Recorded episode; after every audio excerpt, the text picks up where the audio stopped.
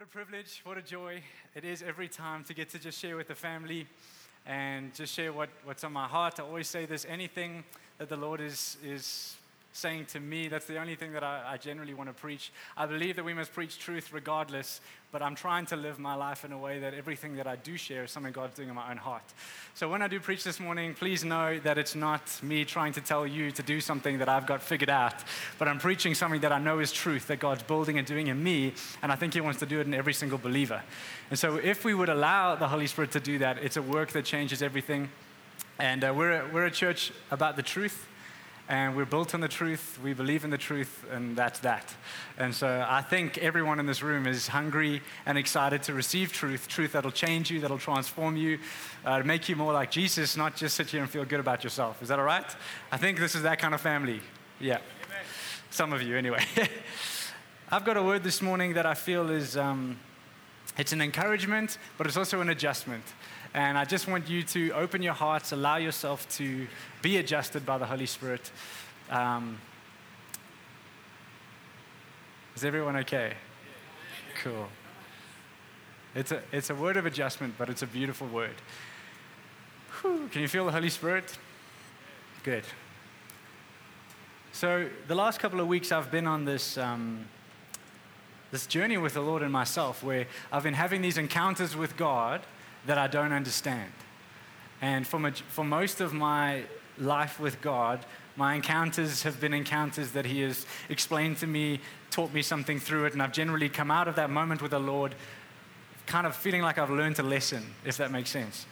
And in the last month or so, I pretty much fasted half of January because I didn't know we were doing a church fast. So I fasted for like eight days. And then the week afterwards, we did a church fast. And I was like, oh, okay, we'll just keep going. But throughout that process, I was having these encounters with the Lord where I was having these moments with Him in the throne room. And He was beginning to show me things and teach me things. And He was teaching me what it looked like, but I had no language or vocabulary for what was going on. And I was coming out of the secret place feeling rocked by Jesus, but not knowing what the heck is going on.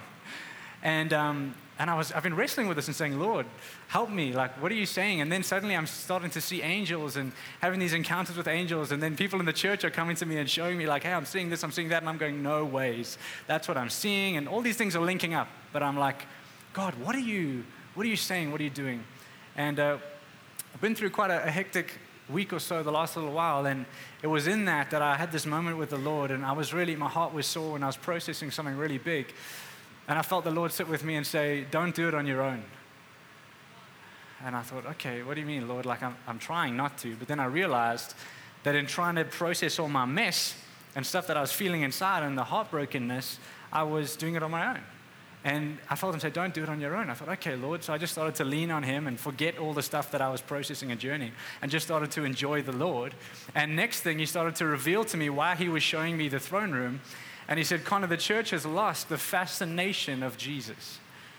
And I thought, okay, what do you mean by that, Lord? And he said, I want to renew and restore a fascination with who I am. And I realized I was beginning to see the throne room. Sorry, can we turn this down a little bit?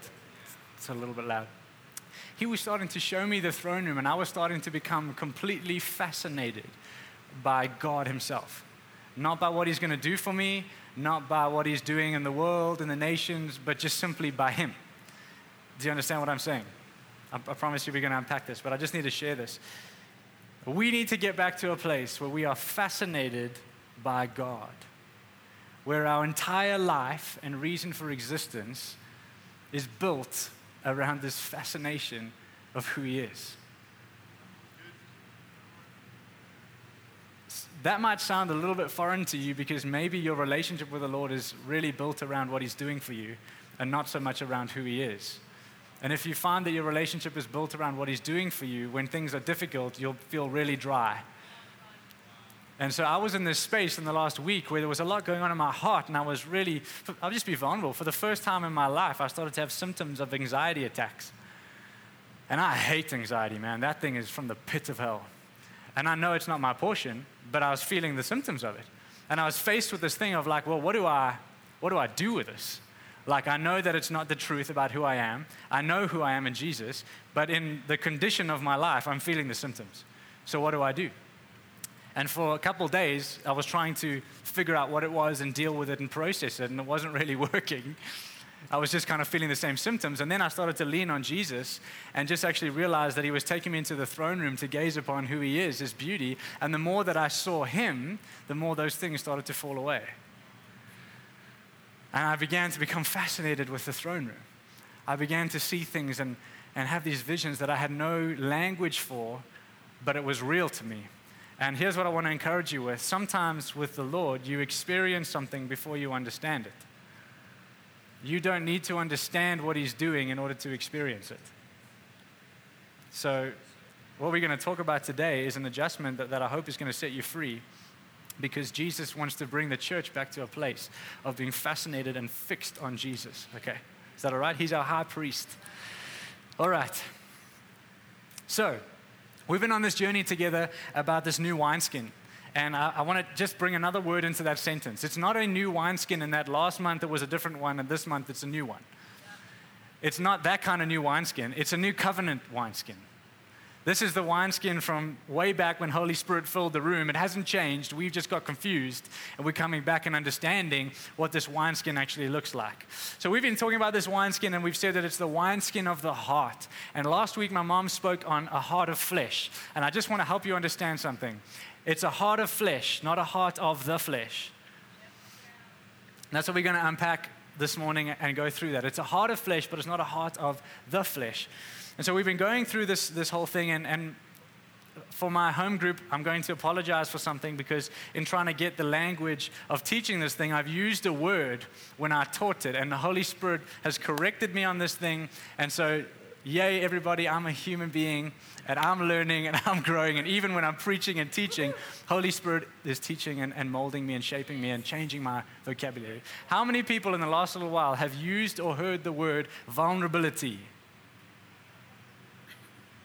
How many of you are like, ah, I love that word, vulnerability? I was there about two and a half days ago where I was feeling like, yeah, this thing of the heart, God's trying to teach us vulnerability. But then we had this moment at home group where we were being vulnerable, and it was such a beautiful thing. And I really felt like God was on it, that people were sharing their hearts and sharing what they were going through. And we needed to be encouraged by that and journey together. But something inside of me was uncomfortable. And I was going, why am I uncomfortable? Because we're sitting here and I'm so glad that I know where everybody's at. I know their hearts and I know what's going on. And some of you in the church, we've met together and we've shared stuff and, we've, and I understand we're all on these journeys, but something in my heart was just niggling me. And I was going, God, what is this thing that I'm wrestling with around vulnerability. And then he said, Go look it up. So I went to look up the word vulnerability. Do you want to know what the definition of vulnerability is? the quality or state of being exposed to the possibility of being attacked or harmed, either physically or emotionally. Ouch. That, let me say it again the quality or state of being exposed, underline that word, to the possibility of being attacked or harmed, either physically or emotionally. That doesn't sound like Jesus. Because Jesus doesn't expose, he doesn't attack, and he doesn't harm us, nor physically nor emotionally. So I don't think Jesus wants us to be vulnerable.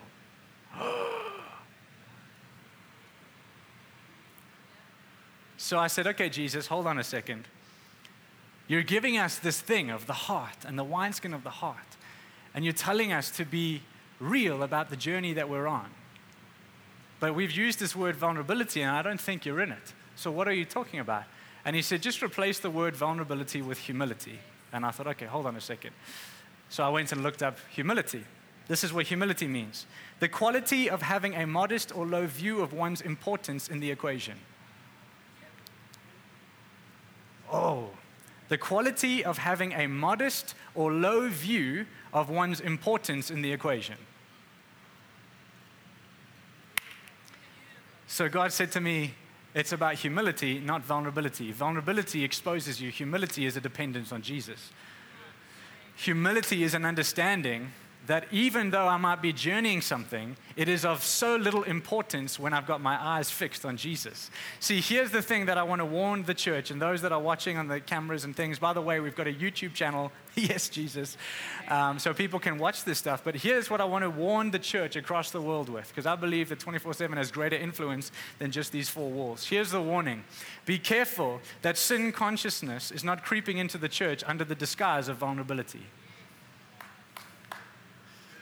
See, vulnerability produces sin consciousness, humility produces dependency on Christ. Vulnerability, let me ask you this question. When I ask you to be vulnerable, what's the first thing that you think of sharing?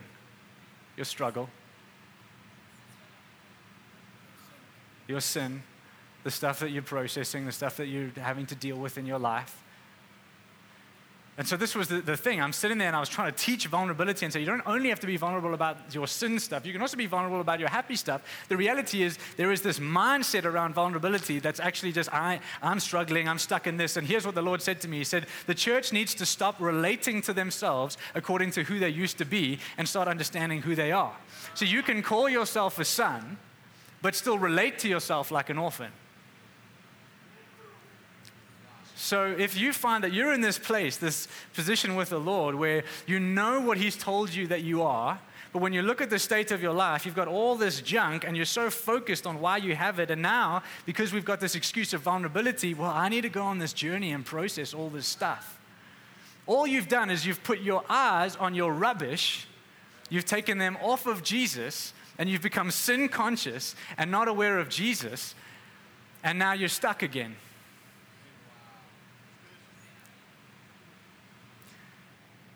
But when there's humility, I'm not denying what I'm going through, I'm just aware that Jesus is king. Do you understand what I'm saying? I can be going through a really rough time in my condition, battling something really difficult, but humility says this is of so little importance in light of the majesty of Jesus. And when I fix my eyes on Him, I become like Him. So all this stuff begins to sort itself out.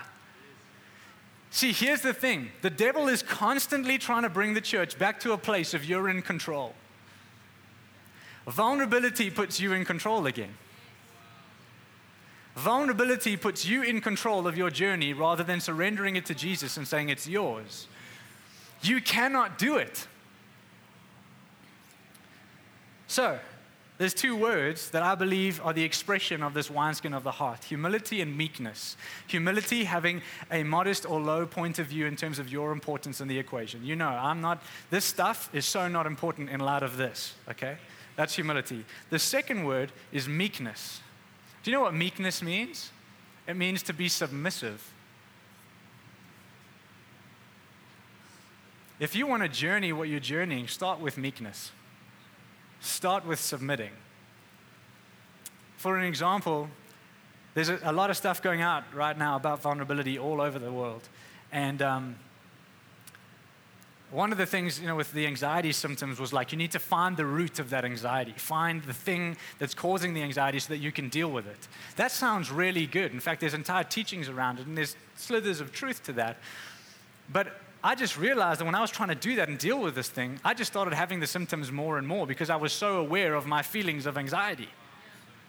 I'm trying to find the root and I'm assessing this thing, and then every five minutes, I can't breathe, and I've got this thing, and I'm going, What is going on? And then Jesus is saying, Bro, forget all that stuff, just lean on me. Push into me, look at me. And then I'd go lie on the floor, woof, I'm sucked into the throne room, and now I'm seeing all this activity, and I'm going, God, this isn't giving me the answer to my anxiety. What is all this stuff? And He's saying, I am the answer if you would see me for who I am, if you would encounter me and begin to gaze upon my glory and begin to become fascinated with me, you begin to understand something which we're going to unpack this morning, and that's this. In Hebrews 4, it talks about Jesus constantly interceding on our behalf. Do you know what intercession is? Intercession is divine intervention.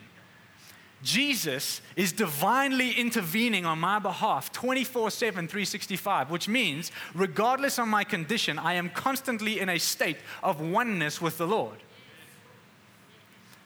A couple weeks ago, my dad shared this sin doesn't block you from God, pride does. See, Jesus doesn't oppose sin, he opposes pride. Guess what vulnerability produces? Pride. And you're going, how does vulnerability produce pride? Because it's false humility. Because the reality is, I'm being vulnerable and I'm saying, look at all my junk. I've got a journey, all this stuff. I'm being vulnerable and open, and it's really hard, and I've got this and that. The reality is, what you've done is you've made that thing bigger than Jesus. It's pride. Humility says, I'm not being fake about what I'm going through. It's real. For example, I had symptoms of anxiety. They were not fake. I could not ignore them. Do you understand what I'm saying? When you can't breathe, you can't be like, I'm fine. I'm fine. No, no, I'm okay. All good. Jesus is king. No, I had to, it was real. There was a process in that. But what I did was I was saying, Jesus, I'm giving you this. You are so worthy. You are king of my life. I know this is not my portion, but I'm asking you to come and make this my reality. Do you understand what I'm saying? I'm being, I'm being, I nearly said vulnerable. I'm being humble. See how we got to change our language. I'm being humble and I'm saying, Jesus, would you breathe on me? Come and allow the vibrations of your breath and your voice to begin to transform and shape my life. See, humility produces transformation. Vulnerability, you just get stuck. Okay. You guys all right? So the wineskin of the heart is expressed in humility and meekness. There's some stuff about the flesh which I want to hit as well. See, vulnerability keeps your attention on your flesh. You focus on your struggles, your shortcomings, and your sin. Humility keeps your attention on Jesus. You focus on your need of and dependency on the Holy Spirit. When you're humble about what you're going through, you're saying, I need you. It's real, but I can't fix it without you. So people are going, okay, dude, give me some scripture for this. Sweet, let's do that. You can turn to 2 Corinthians chapter 3. So, we're going to talk about this heart thing because I really do believe that this wineskin is a wineskin of the heart, and it is a heart of flesh it's not a heart of the flesh, it's a heart of flesh. Let me explain to you the difference. We're going to get there. 2 Corinthians chapter 3, uh, from verse 2. You are our letter of, I'm reading from the Amplified, by the way. I love the Amplified right now. It's just, there's extra words that are just helping me. You are our letter of recommendation written in our hearts, recognized and read by everyone. You show that you are a letter from Christ, delivered by us, written not with ink, but with the Spirit of the living God not on tablets of stone, but on tablets of human hearts. Verse 4 Such is the confidence and steadfast reliance and absolute trust that we have through Christ toward God. So he's just said that he's writing this letter on our hearts, and then verse 4 is talking about an absolute reliance, trust, and dependence on Jesus to do it. Okay? Jump across to chapter 12. Here's a, Paul, this is the, the famous one about weakness. Here's when Paul tackles this topic of weakness, which we all understand. I don't think there's anyone in this room that can say they don't experience weakness, right? So, let's go from uh, chapter 9. But he said to me, My grace is sufficient for you. And the Amplified it says, My loving kindness and my mercy are more than enough, always available, regardless of the situation. For my power is being perfected, and then it says, and is completed and shows itself most effectively in your weakness. Therefore, I will all the more gladly boast in my weaknesses, so that the power of Christ may completely enfold me and may dwell in me. So here's Paul saying he's, he's happy to boast in his weaknesses. Okay? So there's a transparency here. He's really okay with you knowing that he's weak. But what kind of weakness is he talking about? Verse 10. So I am well pleased with weaknesses. Okay. Then he begins to list a few. With insults, with distresses, with persecutions, and with difficulties for the sake of Christ. For when I am weak, and the Amplified explains that that word weak is actually weak in human strength, then I am strong, truly able, truly powerful, truly drawing from God's strength. So when he's talking about weakness here, which we all journey, he is not talking about sin.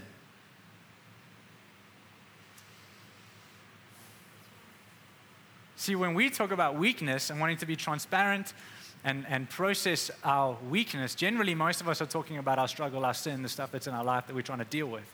He's not even talking about that. He's actually talking about human strength. And the list of weaknesses that he, he gives there are situations that we cannot over, overcome in our own ability.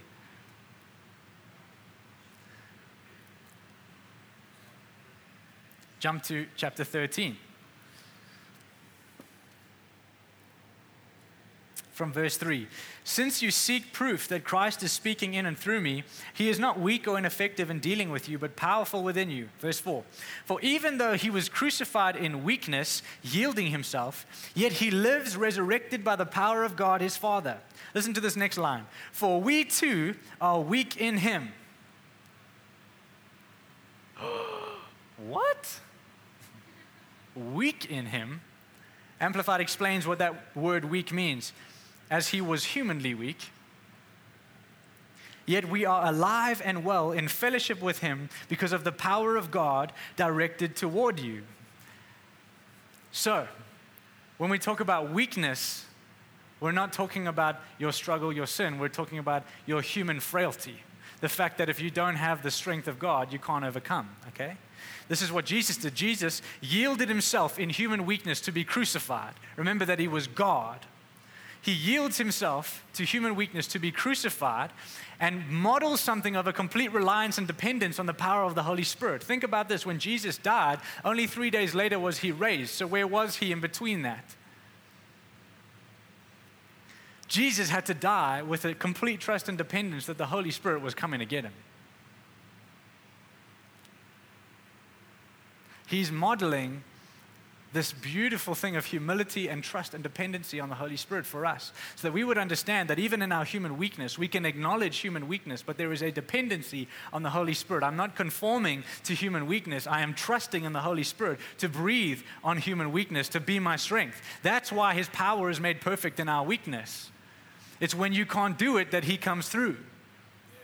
If you would live your life with an understanding that you can't do it, you'd probably see a bigger demonstration of the power of God in your life. Stop trying to understand and figure it out and start trusting. Okay, people are. Listen to this. Verse 5. He's just said this. He's just spoken about this human weakness and then the power of the Holy Spirit. He says, Test and evaluate yourselves to see whether you are in the faith and living your lives as committed believers. Examine yourselves, or do you not recognize this about yourselves? That Jesus Christ is in you, unless indeed you fail the test and are rejected as counterfeit. Okay. Here's what Jesus is saying I've got to live my life with an understanding that in my own strength, I'm done. And I have to rely and depend on the Holy Spirit to do everything. And if that's not the expression of my life, I need to test and evaluate myself to see if I'm actually truly in the faith. What are you believing if it's not coming from a place of complete trust, reliance, and dependence on the Holy Spirit? Because here's what you get two kinds of people. One, I'm weak and I'm vulnerable about my weakness, and I stay in my human condition and I'm begging God to move, but I'm so focused on all this stuff in my life, and I just feel stuck and I just feel restricted, and it's the same cycle over and over and over again, right? And then we, we live like survivors and we don't rule and reign in life. Then you've got people on this side. This is on, we're still on the negative side of the coin here. It's just too this side, you've got people that portray and put on this thing of like, man, I just, I'm so on fire. God is doing amazing things in my life, uh, you know, and I'm saying the right stuff and I'm talking the right language and I'm, I'm, I've got all this amazing stuff that I'm portraying, but inside I'm dying.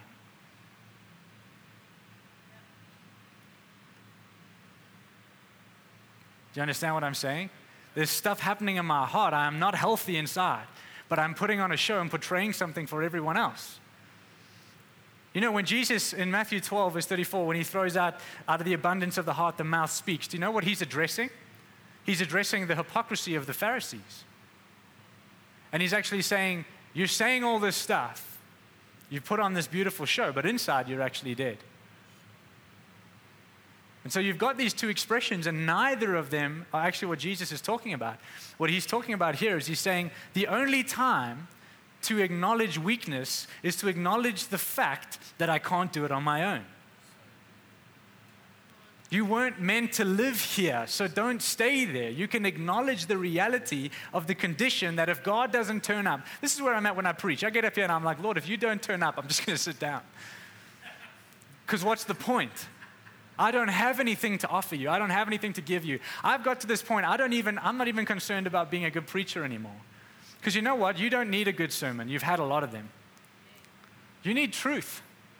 You need the Holy Spirit to fill you and possess you with the power, the resurrection power that He is, because that's the only way that you're going to live the life that He's called you to live. You need Him. So the only time that we acknowledge our weakness is to acknowledge that we can't do it on our own and that we need Jesus. So let me let's talk about when Jesus came. And I just want to share this I'm going to use the words the humanity of Jesus and I'm not knocking anything that anybody's preached on this because I've heard stuff and it's good stuff. Take nothing away from all of that. But I've been wrestling with this word, the humanity of Jesus, the humanity of Jesus.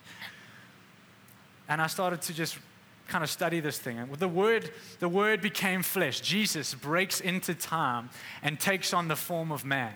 Okay. Here's where we get a little confused. When Jesus broke into time, he did not lower or compromise the nature of God to come and be one with man. He raised man to the nature of God by transforming the nature of man to the nature of God. And he did that by taking on the form of humanity and conquering it. See, Jesus conquered humanity so that you didn't have to live by it. We have to be so careful that we don't use the humanity of Jesus as an excuse to live in the human way.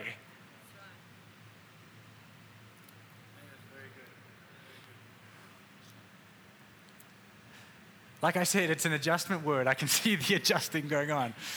Just tell your faces to smile at me. I, I love you. Please don't throw any stones. It's all good. Here's the reality Jesus conquered humanity. He did not conform to it. He took on the nature of man and modeled life dependent on the Holy Spirit so that we could live in that and not by human nature. You see, in Romans 8, it talks about living by the Spirit and not living by the flesh. And there's two words. The, flesh is mentioned twice, and there's two meanings for that word, the flesh. One is the human body, it's your vessel. So that when my mom spoke last week and she said a heart of flesh, we're talking about the fact that you live in this human body that has a heart of flesh, and it's in this innermost being that your soul and your spirit, it's the environment where they believe. It's where you operate from. So that's this wineskin. But the other word for the flesh, which is used in the Romans 8 scriptures, is man's nature without the Holy Spirit, humanity. Humanity is man's nature without the Holy Spirit. So, why would we want to bound or box Jesus to that? Why would we use the fact that Jesus came and made himself a human as an excuse for us to live in humanity? Because the Bible in James, it talks about wisdom from this world, human wisdom, is sensual and demonic. So to say you're only human is to say you're only sensual and demonic.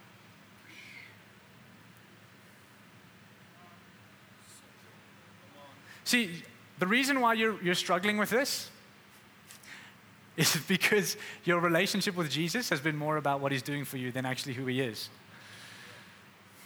See, if you've lost the fascination of who Jesus is, you need to go back and question what your relationship with him is built on.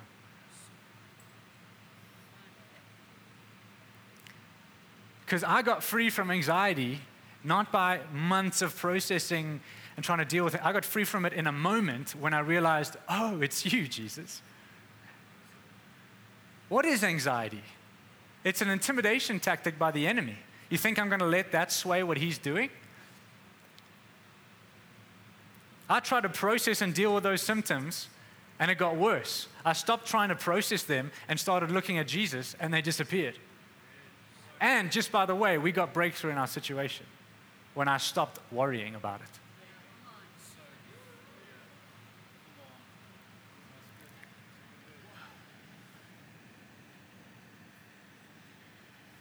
you can jump to Romans, sorry, not Romans, I'm stuck in Romans, um, Hebrews chapter 10.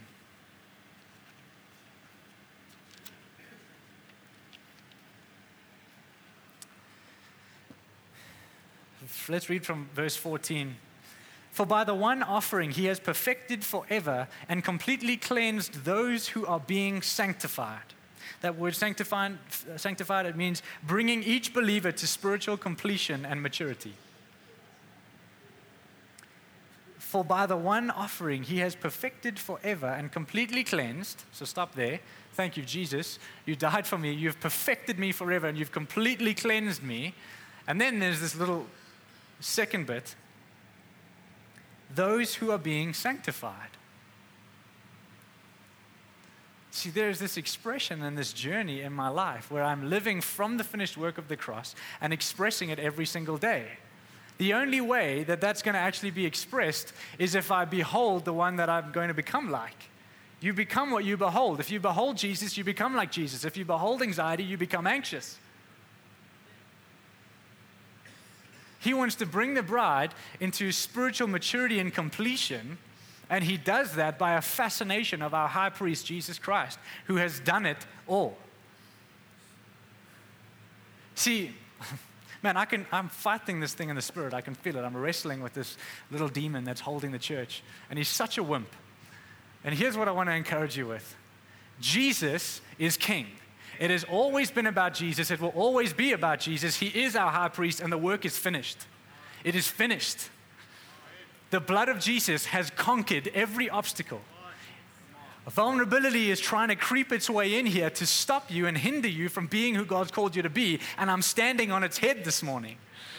Because I'm saying it's not about vulnerability, it's about humility. It's about, yes, life happens, situations happen, I get squeezed. But the point is that when I get squeezed, I know that it has to, this overcoming thing has to come from Jesus. I can only win if He's winning for me. So it doesn't matter how hard you squeeze me, as long as I'm beholding Jesus, you're going to get Jesus all over you. And the reason why that's not happening for a lot of us is because we're stuck in our mess. And we don't even know it because we've just changed the wording from sin consciousness to vulnerability. And the devil knows that. And so now what he's doing is he's attacking church leaders across the world who have influence and authority, and he's using this thing to say, actually, this is the way. This is the way. Process what you're doing, journey what you're doing, just relax, focus on it, go into that stuff. The reality is, put that stuff aside. It's dead and it's buried. It's an echo, it's not a voice. But you're giving it authority by giving it attention because what you behold, you become. So, what are you beholding? What are you giving your attention to? This wineskin for the new wine. The new wine is the Holy Spirit. This new covenant wineskin is humility and meekness expressed from the heart. The heart is the environment where the spirit and the soul believe. Romans 10 10, with the heart one believes. So, when we talk about a wineskin of the heart, what are we talking about? A state of being. See, believing is a state of being, not an art of doing. Faith is not an art of doing, it's a state of being. So, when we talk about this wineskin of the heart, we're not saying the wineskin is you exposing all your junk. Why would you expose something that Jesus covered?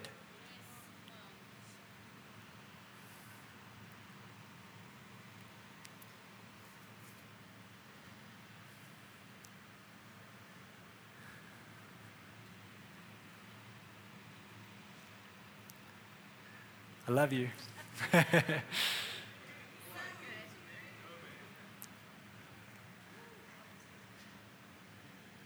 Verse 15.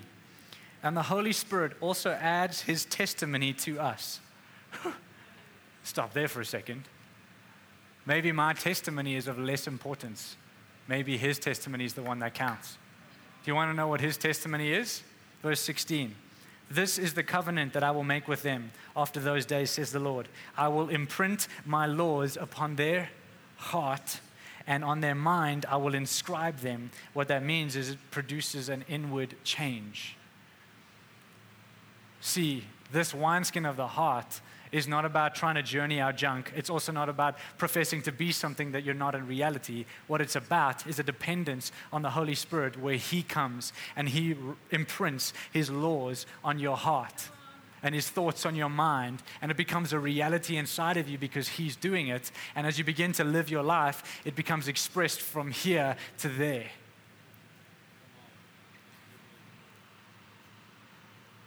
Because it's coming from believing, not coming from trying to do something. It's coming from a state of being. Do you know that believing is not something that you do, it's something that you become? A believer. You become a believer. You don't do a believer, you become one. So here's the thing it is possible for you to profess something that you don't actually believe. It is, is possible for you to profess that you believe something that's not real inside of you. Can I tell you how you can see it? Your fruit. Because Jesus said, if you make the tree good, good fruit. Make the tree bad, bad fruit. That's not necessarily what you say, it's how you live. You can be somebody that says all the right things, but if your life doesn't look like that, you can see the fruit of actually what's going on inside. And so there is this journey of being real about that and saying, Holy Spirit, like this is my prayer, Lord, make it real in my heart. Imprint your laws on my heart, your thoughts on my mind, so that the expression that comes from my life is authentic and true. I am all about that journey of sanctification. Every day I'm becoming more like Him. Why? Because I'm learning to surrender more. But I'm not going to put an emphasis on something that He took the emphasis off. That's a great one. So, I want to encourage you with this God is not interested in what you were saved from.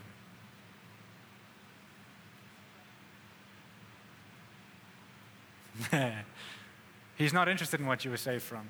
He's interested in what you were saved into. We're interested in what we were saved from. That's why when a guy comes and says, I've, you know, I was on drugs for 17 years and God saved me, that's like, wow, he must be anointed. Somebody comes and says, actually, I've been loving Jesus my whole life and I've been faithful to him. Oh, cool, man, you just carry on. Why? Because we put the emphasis on what we were saved from, not what we were saved into. God has no emphasis on what you were saved from.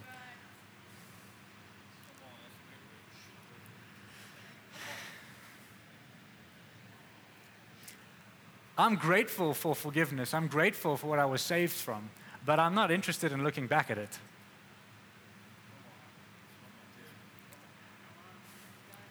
Let me ask you this question. My mom shared this on Thursday and it just blew my mind. If the, the testimony of Jesus is prophecy, and we've taken on the nature of Jesus, what's our testimony? Who we're becoming, not what we were. Do you understand that? Your testimony, if the testimony of Jesus is the spirit of prophecy, and I've taken on the nature of Jesus, why is my testimony what I was and not who I'm becoming?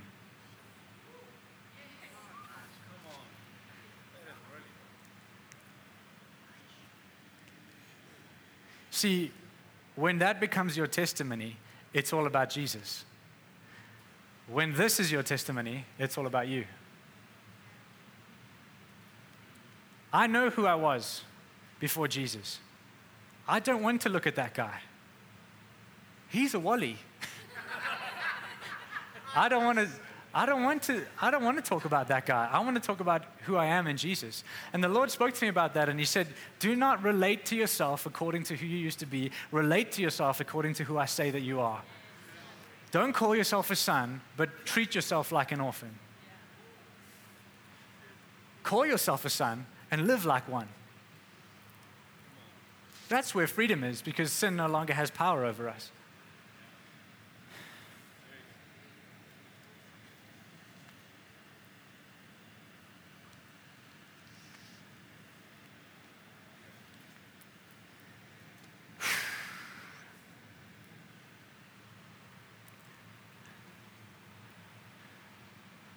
Guys okay? I was really nervous to bring this word. I promise you, I really feel like this is. Um, the reason why I was nervous about this is because I knew that it was bigger than the people in this room. I've realized that we're addressing something here that is is a tactic by the enemy, and it's, it's an attack on the bride all round. And with, in simple words, this is what's happening it's a disguise that brings us back under the law. Because the law was there to expose, grace doesn't expose. Vulnerability is about exposing what's happening and making you vulnerable to hurt or to harm. Humility is realizing that your stuff is of no importance and can stay covered by the blood because Jesus is transforming you. So, the reason why I share this this morning is I want you to be free and understand that this wineskin, this new covenant wineskin of the heart, is not a new covenant wineskin of exposure. It is a new covenant wineskin of trust and dependence on the Holy Spirit. It is a state of being, it is believing. I think the Lord wants to teach us once again what it means to believe. Because what you believe, you become. There is a fruit in your life, it shows. You can see it in a person not by what they say, by who they are.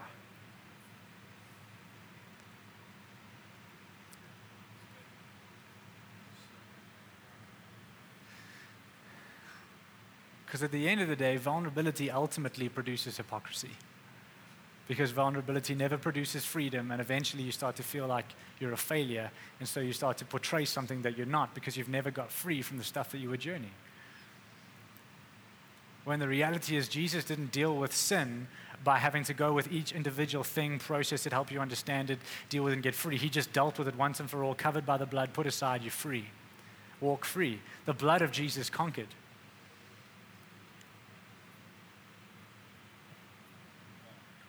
And so when we talk about Jesus becoming a man, we're not talking about Jesus becoming like a human in a sense of nature but he took on the form of man to bring us up into the place of oneness with the Lord, that we would take on the nature of the deity. Not that we would become gods, that we would become children of God. That we would carry his nature and his likeness, and that we would live in the freedom that that brings. Jesus doesn't have to journey anxiety and try and deal with anxiety. He's free. And that's what he's given me. And it's a choice to live in that. And while you're here on the earth, there are things that will squeeze you and come at you. But as long as you lean and rest in Him, you'll be free from it because you'll find a peace that goes beyond understanding. You'll find a joy that cannot be taken from you. You'll find a love that overcomes and overpowers. Love covers a multitude of sins. Love doesn't process sin, it covers it.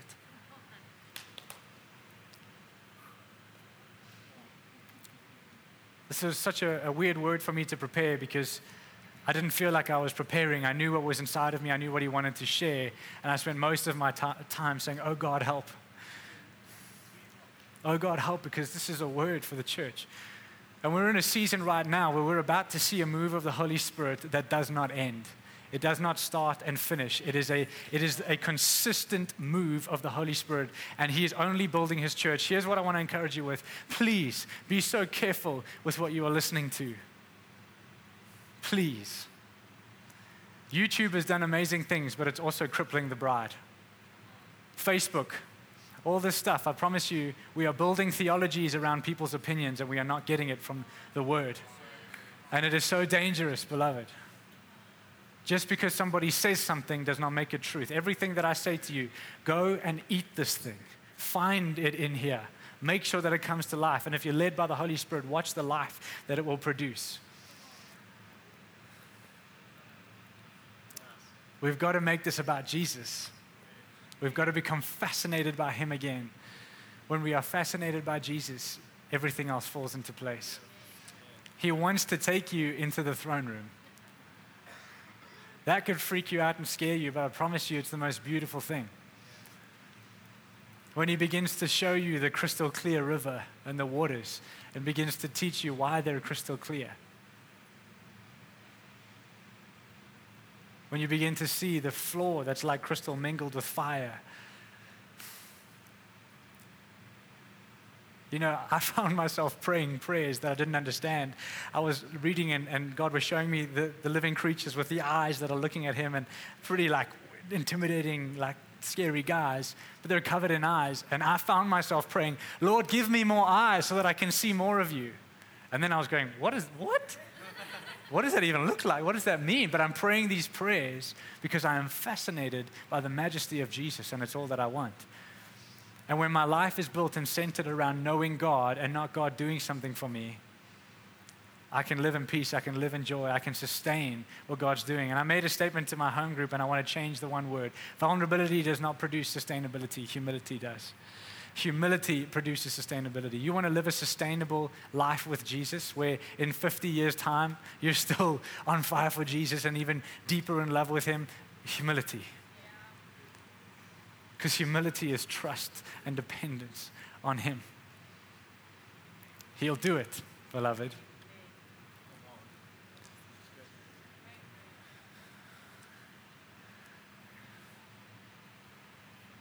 You guys all right? It's so weird. I'm done, but I'm not sure that he is.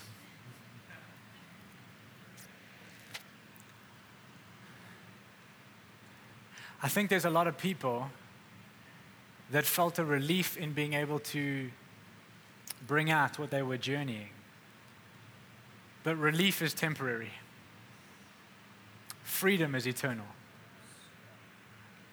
You can feel relief by bringing something out so that people know and exposing something. But you'll never be free from it until you behold Jesus. You'll never become like Jesus if you don't behold him. And so, if you want freedom, stop looking at your junk and start beholding Jesus. Because his design for you was not just relief, his design for you was freedom.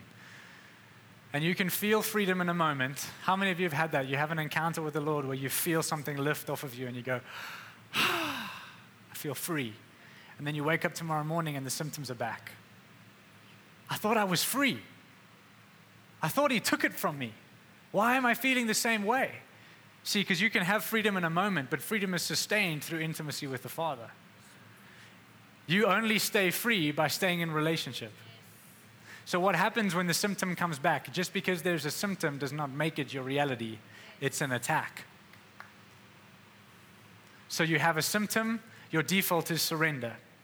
It's of less importance. I behold Jesus. Jesus breathes, the vibrations of his breath begin to take shape and form inside of you, and suddenly you begin to become like him and you walk free. Do you know that the voice of God, do you know what a whisper is? A whisper is when you, you breathe something, it comes from breath rather than from your vocal cords. Do you know that scientifically whispers travel further than your voice? Just so you know, the frequencies of a whisper travel. Yeah, that's why, Patty, you should be preaching. Everyone will hear you anyway, because he whispers all the time. so here's what I, what I want to encourage you with whispers carry more vibrations than your voice does. And the Holy Spirit was vibrating over the earth in the beginning, and then God spoke. The whisper of God begins to form his nature inside of you. The vibrations of the Holy Spirit begin to move. Things begin to, you know, if you take a, a soundboard, some of you don't know what that is, and you spread some sand over that and you, you play a specific frequency into that board, the sand becomes a shape. Because sound moves things.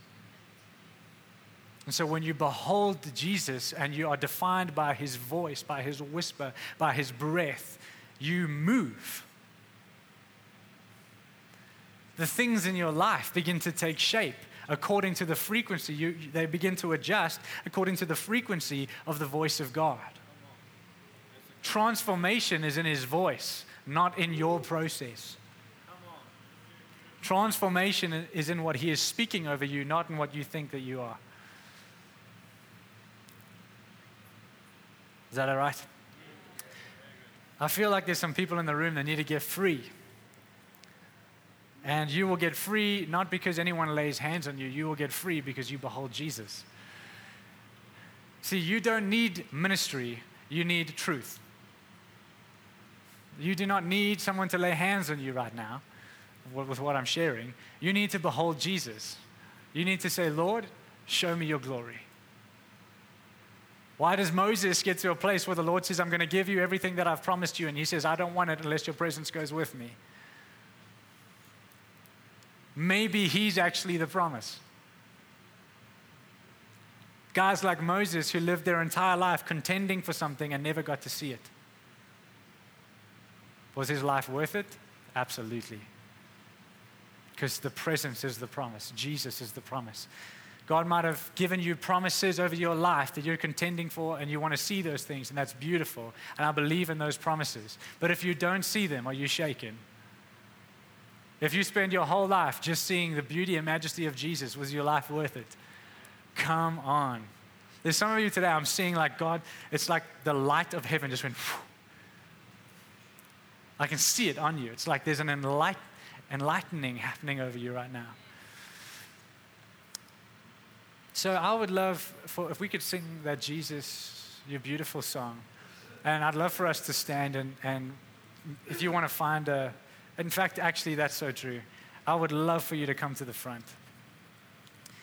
Jesus is so big on responses, and the church is so weak on them. And God's changing that, and He's transforming that because Jesus didn't say, Hey, Peter, um, lift up your hands and accept me, and then we'll kind of see each other every now and then in journey. He said, Follow me, which required a dropping of everything and a response. And so this is such a small thing, but when I ask you to come out of your seats, I'm actually just asking for a response. I'm asking for you to tell your body that you were designed for an expression of love. So get up, get off your seat, and actually, that's what we're doing. it's when your spirit and your soul rise up and say, By the way, flesh, you were designed. If you're feeling like the Lord just wants to do a deep work in you and, and you're just getting set free from some stuff, I'd love for you to respond. There's no compulsion or anything or, or heaviness, but if you'd like to come to the front, I want to welcome you to that space. Um, we're just going to sing a, a song, and it's basically just that Jesus is so beautiful. And what I'd like you to do is actually ask Him to come and show you who He is. In fact, some of you need to ask Him to take you to the throne room where you can gaze upon his beauty and behold Jesus and realize who you really are.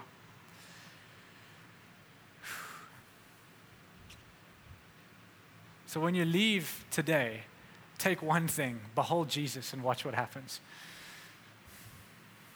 You can go for it. So, Father, I just thank you for every single person in this room. God, I pray for freedom. I pray, Jesus, that as, as you are teaching us about this new covenant wineskin, of humility of the heart.